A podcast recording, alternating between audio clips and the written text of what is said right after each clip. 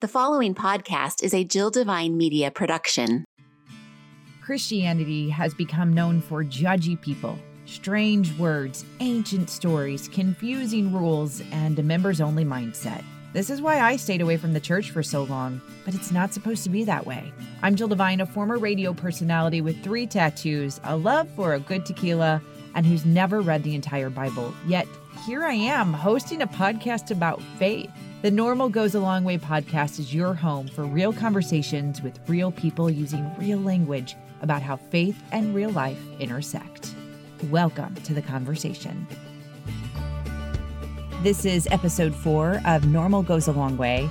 I'm Jill Devine, and in episode three, Laura Fleetwood and I wrapped up our conversation about my faith journey so far. And so it is time to start digging in. It's time to start talking to experts, start getting those questions answered that I have about all the things. In this episode, Laura Fleetwood is going to talk to Pastor Jim Mueller, and they're going to discuss what does it mean to be a Christian and how does that look in your life? Hello, welcome back to Normal Goes a Long Way. We are in the studio today with Pastor Jim Mueller. And in the last episode, I teased this session by saying that Jim is one of the most unpastorly pastors that I know. Meaning that if I were to encounter you on the street, Jim, I wouldn't think, oh, he's a pastor for sure. Well, thank you. That seems like a good thing. I thought you might kind of like that. That's not bad. That compliment. So tell us a little bit about your background. How did you become a pastor and what are you doing today before we kick things off? Yeah, yeah. Well, thank you for having me on and welcome to everybody out there. This is exciting. Uh, I was a kid that grew up in Houston, Texas. Uh, two parents. I had a sister who's now a teacher, and my childhood was pretty normal. But my path, I thought, was going to take me to law school. So I ended up at the University of Texas. And as I was kind of wrapping up, uh, I had a call on my life, so to speak, a mission experience in Mexico. And down in Mexico, uh, working with kids down there, um, I finally realized uh, why God had given me life, uh, purpose. And my purpose was to uh, bring Jesus to the world. And from that point on, I went to graduate school, got a master's degree, including some time at Cambridge University uh, and at Concordia Seminary St. Louis, and then recently finished a doctorate a few years ago at Portland Seminary. I now have four kids, one wife, and a really great life and living here in the St. Louis area now. So God's taken me around the world. Uh, God uh, took me out of Texas, and now He has me in the center of our country where I hope um, the message can get out to, to all the borders. I think you are the perfect person for this topic that we're going to cover today because you have the educational background. And yet, you're such a relatable guy who uses everyday language and um, can really relate to people where they're at when it comes to their faith. So I'm excited today that we're going to just be starting from the ground up and asking the question what does it mean to be a Christian? Um, when we first started thinking about this podcast, Jill and I did a survey and we asked a wide range of people that very question. And it was fascinating that there were so many different responses. Well, what were some of the things they said? Oh, it went everything from what you believe, right? I mm-hmm. believe in Jesus, to um, how you act or how you behave, mm-hmm. that that has to be a certain way. Some of it was all about where you would spend eternity. Mm-hmm. Some of it was about how you should live life on this side of eternity. Mm-hmm. So I think many of the responses hit different aspects, but we want to just start right here for the person who maybe has heard about Christianity or has dabbled in it or has family or friends. They may have a certain perspective. And let's just start at the beginning. How would you answer this question? Uh, it's a great question. And um, simply put, a Christian means little Christ it means you're a little Christ, which is a tall order because it's saying that a Christian somehow is embodying Jesus still on the earth.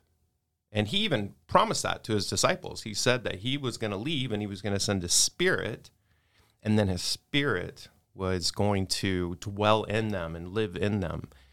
And so I would say, like, anytime somebody has experienced a Christian in life, they're either letting that light shine, the light of Jesus, the spirit of Jesus is in the room, or they're holding it back. And hmm. Christianity in general, I think one of the worst things we can call Christianity is a religion. Ooh, say more about that. It's not a religion. A religion is man's attempt to find God or to please God. Christianity is so different. Christianity was God coming to us, God finding us.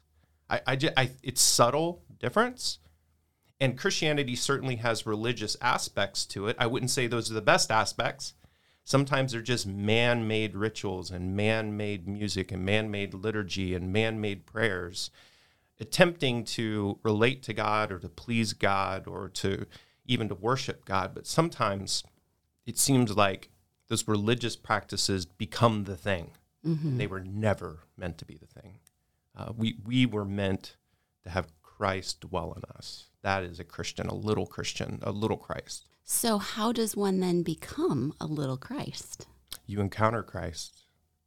You encounter Christ. You receive Christ into your life. So, uh, when, when, you know, in the Lutheran church, what we would say is like this process starts at baptism where God has promised in baptism to forgive us and to give us eternal life. And so at that moment, we would say that you have become a Christian, you become a little Christ. Now, all throughout your life, then, uh, you're seeing ways that you want to live this out, ways in which you can uh, reflect Christ better and better. And we all grow in that. Um, we, we all need to. I need to. I need to all the time.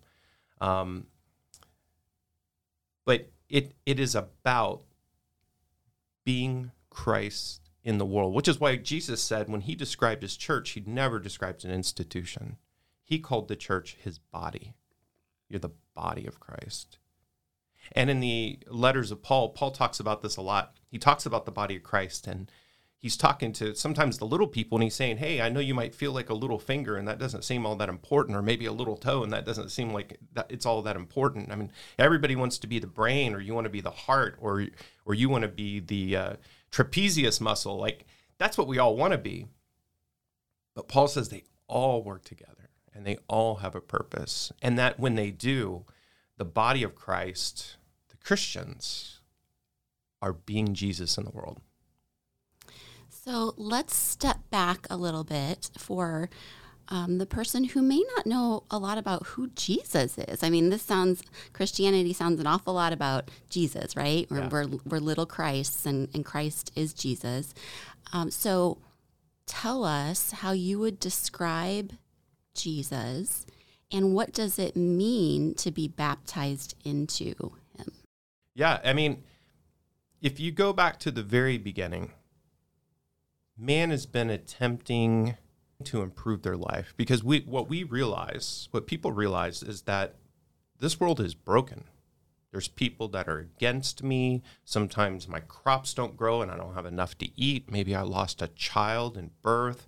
Uh, we, have all experienced this, and people have always experienced this. And so there have been attempts that people have made to try to somehow um, please nature or please the gods to try to get their attention to say, please rain down water so that our crops can grow and our family can survive. Uh, please protect us, uh, we might pray, because we're worried about an onslaught of, of enemies that might invade our home or something like this. We've been doing this forever. And what we believe, what Christians believe, is that God was always intervening, despite sometimes the attempts of of what people tried to make happen. God was always intervening. And in fact, his greatest intervention is when he sent his son into the world, something that the prophets for, for hundreds of years, hundreds of years, had been predicting would happen. And when his son was born, uh, that's really the story of Christmas. The story of Christmas is God's son coming into the world, and suddenly this chaotic world, broken world that we've all been experiencing, suddenly Jesus is born into the world and he is God man. He is he is fully God and he's fully man and he's with us. And he starts to show us what God is like. And, and he starts to do God things in the world. We're talking about miracles. We're talking about his teaching and trying to elevate humanity to what the point always was. And then finally, he gave his life. He gave his life, and, and that's the cross. That's the crucifixion experience uh, that we, we talk about so much in Christianity. But Jesus gave himself as a sacrifice for the world. He destroyed death, which is our, our greatest enemy. He broke the power of sin, and we still experience it, but he, he broke its power. And then ultimately, the story of Easter Sunday, we have an empty tomb, and he's back with his friends. And he's saying to them, Everything's changed. Everything's changed. The whole place can be set back to order. People can be one. People can know God. People can be whole again. People can be healthy again. And ever since, all of us who look to Jesus and we want to follow Jesus, we, we want to, as best we can, reflect Jesus in this world we've been striving to see that this kingdom that he talks about that we help make it happen. And ultimately we know it will happen. I mean that that that that's what we talk about with eternal life. But um, this is who we want to be. And and to me the thing about jesus that he talked about all the time he demonstrated all the time and this is what's so countercultural is jesus said the ultimate force he brings is divine love. And when I think about the world and the ways we react to people, this is why Jesus' teachings are so compelling to me. Because the way to respond to everything, to your friend, to your family, to your enemy, to your mean neighbor, Jesus says the best way to respond is love.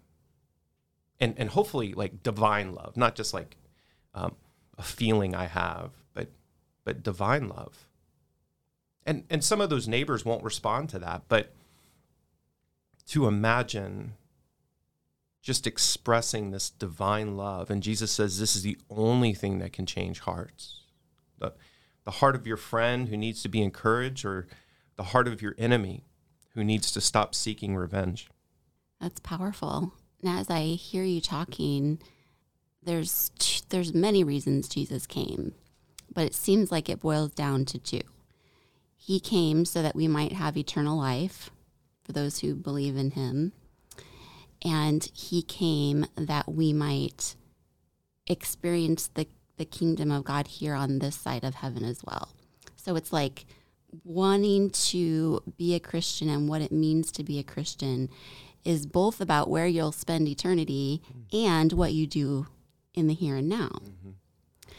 And I think a lot of people just think about it as where you'll go after you die.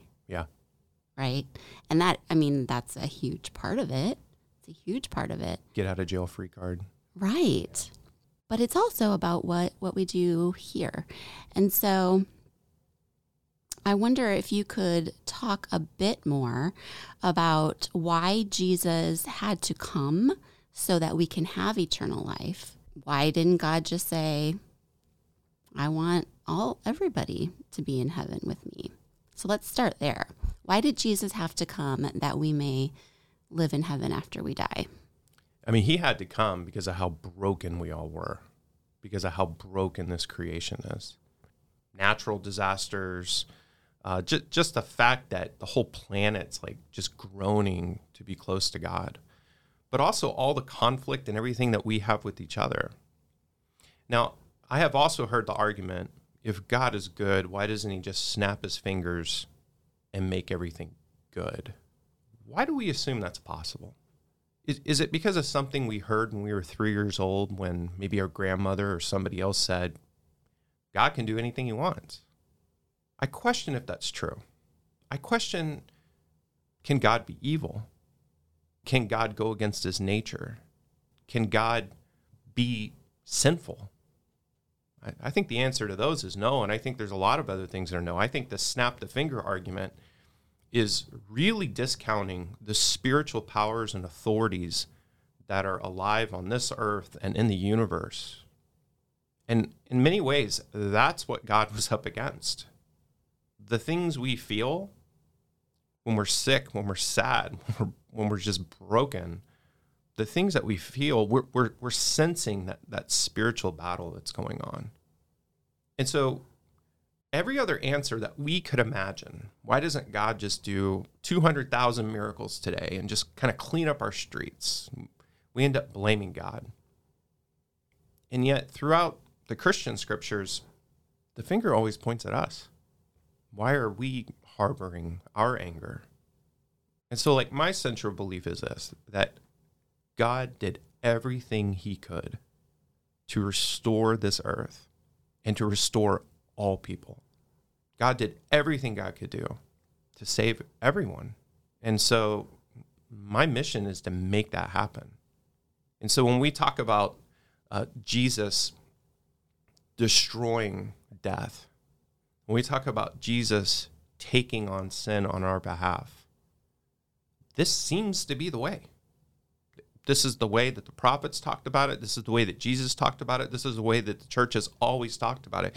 And so when we think about uh, other ways that God could have done it, I think we're just thinking, I think this is the way.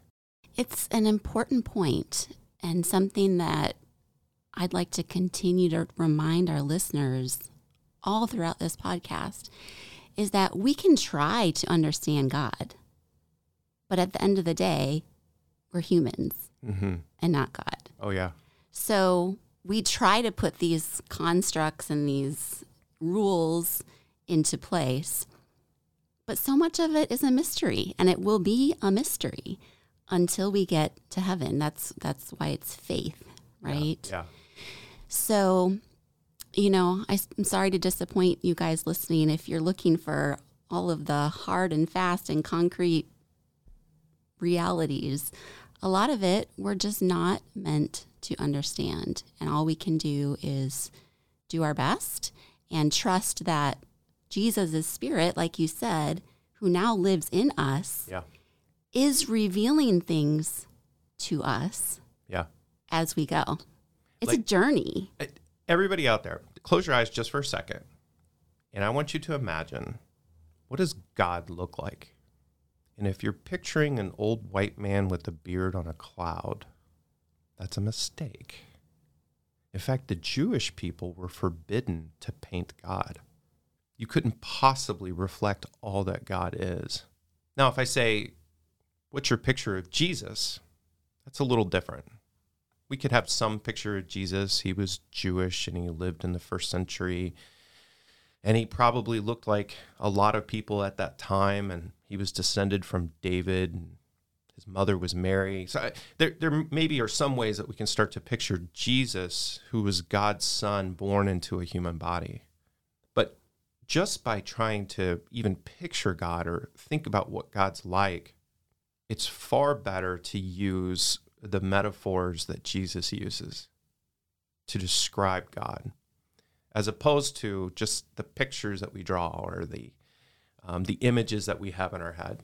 And what would some of those metaphors be that Jesus used to describe him? He talked about him as like a foundation and a creator, and he's good. Of course, in the Lord's Prayer, he starts by saying, Our Father. The Aramaic word there is actually Abba, which some would say is a little closer to like dad, a bit more informal. Um, so he's parental, which means he's nurturing like a mom. He secures like a dad should. And for anybody out there with maybe a, a negative experience with parents, like like I get that, but this is the way that Jesus talks to him and talks about him. And I think it's also important to remember back to the beginning, you know, what we know about the story of creation from Genesis that God created man and created the world originally as an original blessing. Yeah. It was good, Yeah. right? In the beginning, Yeah. it was as it was supposed to be, where man and woman walked with God in the cool of the garden and the relationship wasn't broken. There there wasn't pain Yeah. and sin. And then what happened? Yeah. You know, it's funny because each of those six days, the last word of the verse is good. It was good. It was good. It was good. It was good. It gets a little repetitive. Like, why couldn't the, the writer of Genesis just get to the end and say, oh, by the way, all those days are good? No, he's trying to get that. He's trying to get that into your head. There's a Hebrew phrase. It's actually a Hebrew greeting that, that people give to each other, and they say Yom Tov. It means a good day. Once you have a good day, it's a type of blessing that you would give on somebody. Yom Tov. Have a good day and uh, and that's what it says at the end of each of those verses and each of those days. Like he separated the water from the sky; it was good. Uh, created the the vegetation, the fish, the birds. It's good.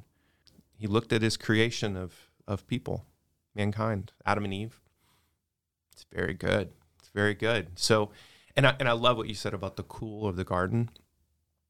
When it's uh, still a little bit of summer in the air. We miss the cool of the garden sometimes this time of year. Uh, maybe we'll use a different verse around the winter. Like we need the warmth of the fire. I don't know. Yes. Um, yeah, but what happens? It, you know, Genesis three is one of the most powerful stories of the Bible, and I think one of the reasons is because I can read myself into it. Uh, I can think about Adam and I can think about Eve and I can think about the relationship. I can think about the temptation that that comes from the serpent. I mean, the temptation is one that I think we all have. I know I do. The temptation was take and eat this fruit and you will know good and evil. And Eve and Adam, they, that seems to be something they want. The word know, though, isn't just to know it, it's to experience it. In some ways, it's actually to decide what's good and evil. They wanted a say in this whole thing. They wanted to know good and evil. And of course, the whole time, God's telling them, don't eat of that fruit because he wants them to know good. Hmm. He doesn't want them experiencing all the negative that can come from from this decision. The human in me wants to say, wait a minute, wait a minute. Like they ate a fruit. Now their life is lost. Now eternal life is lost.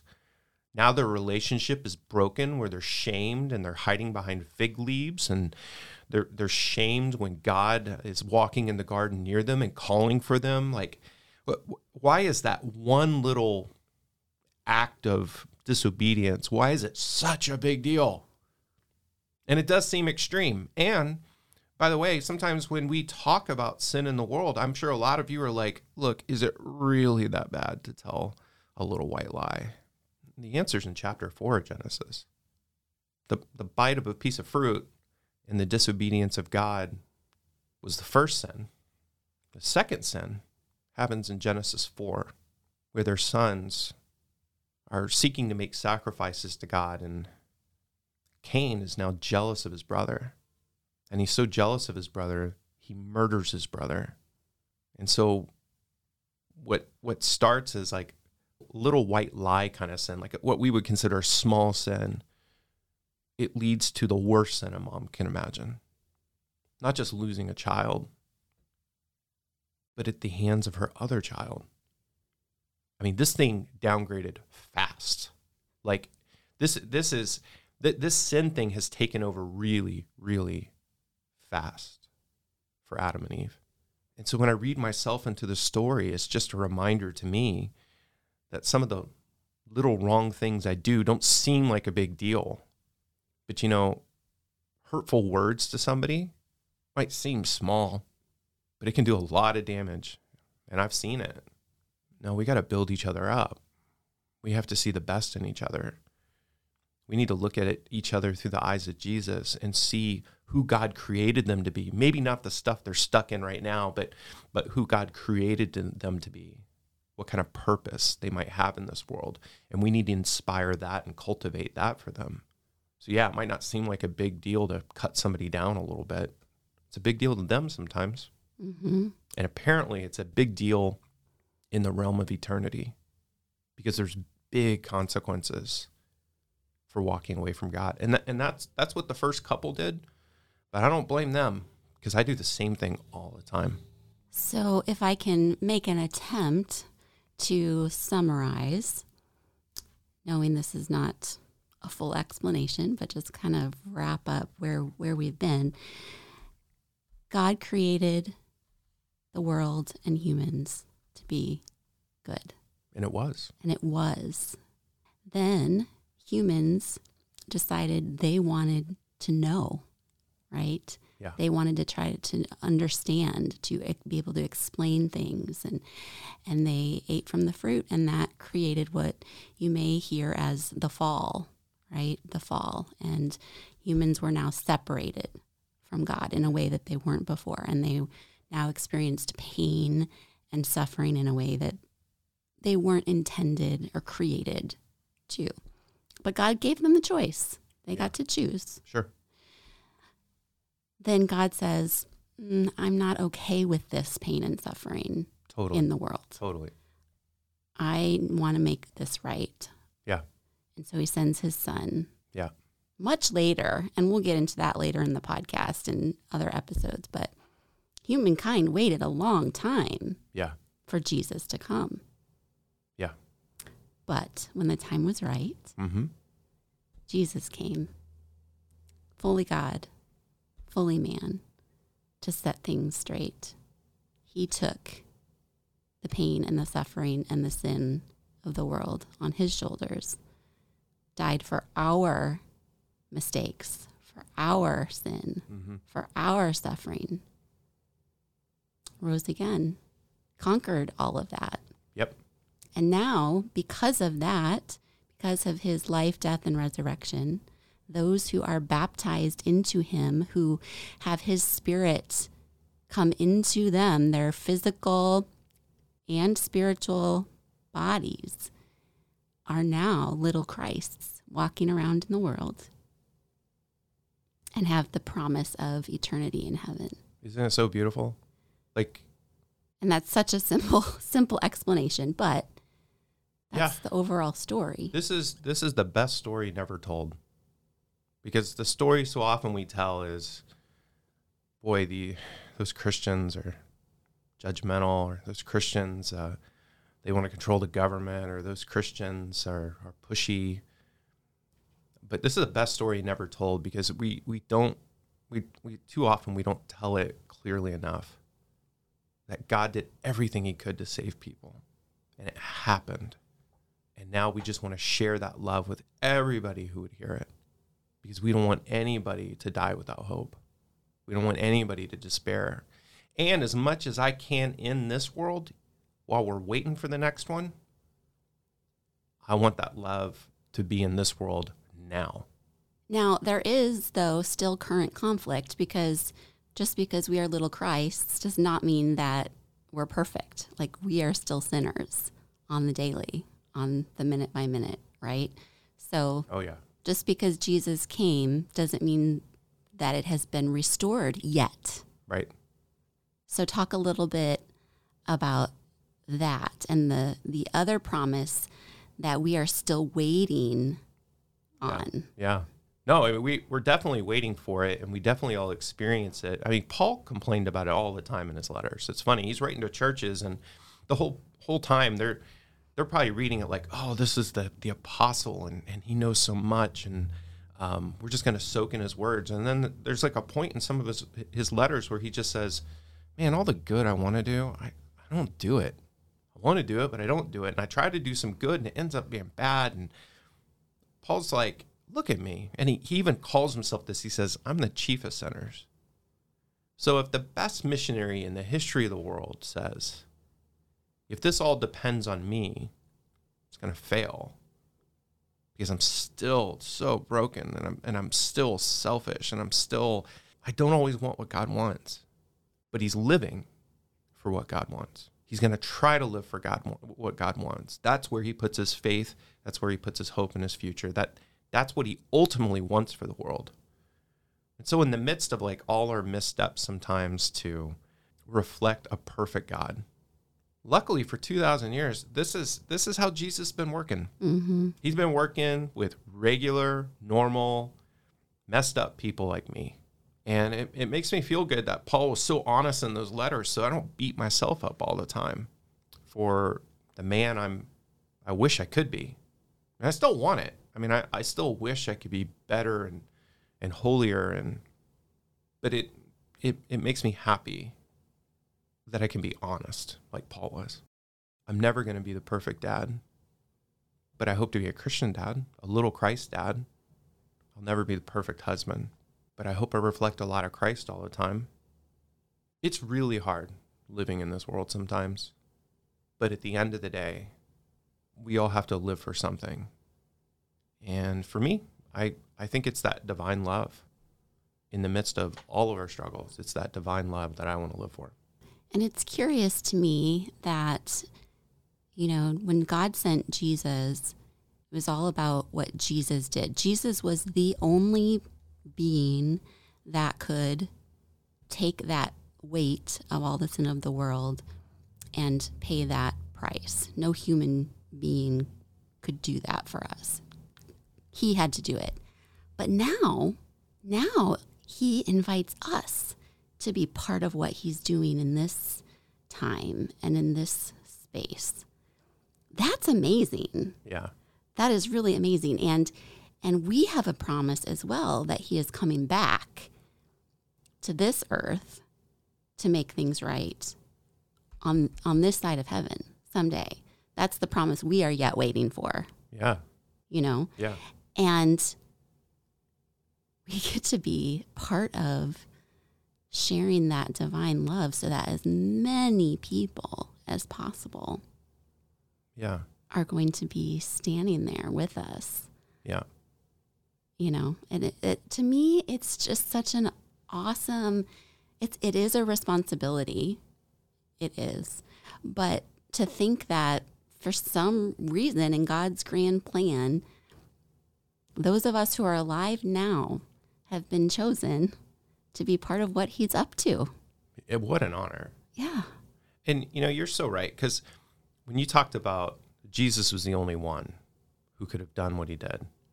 Um, you know, a soldier can give his life or her life. I'm thinking to Afghanistan just a little while ago. Um, we had men and women give their lives to try to help people, try to get people to safety. In some cases, they do it for their country. And it's noble. Like it's beautiful to see people who would put their life on the line who would sacrifice themselves for the sake of others. We know it's noble and it's honorable. And if jesus had done that he would have been noble and honorable in our eyes. But those soldiers can't atone for the sin in the world. They can't break death. And that's why it was so important that the christ would be also god. Mm-hmm. that god and man were present in Jesus. So he could deal with our stuff, but do it with divine consequences and divine results, divine power. And to think what that means to me and the calling he puts on me, th- this is like one of the greatest, most challenging, most honoring, most humbling thing that Jesus says. He says to his disciples, and I guess he says to us, you will do greater things than these.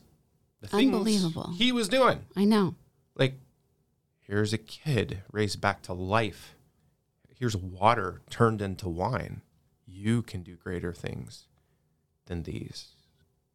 Now, not me alone, not you alone, not any of us alone, but that's the power that he's put within his body. Christians, Christianity, the church.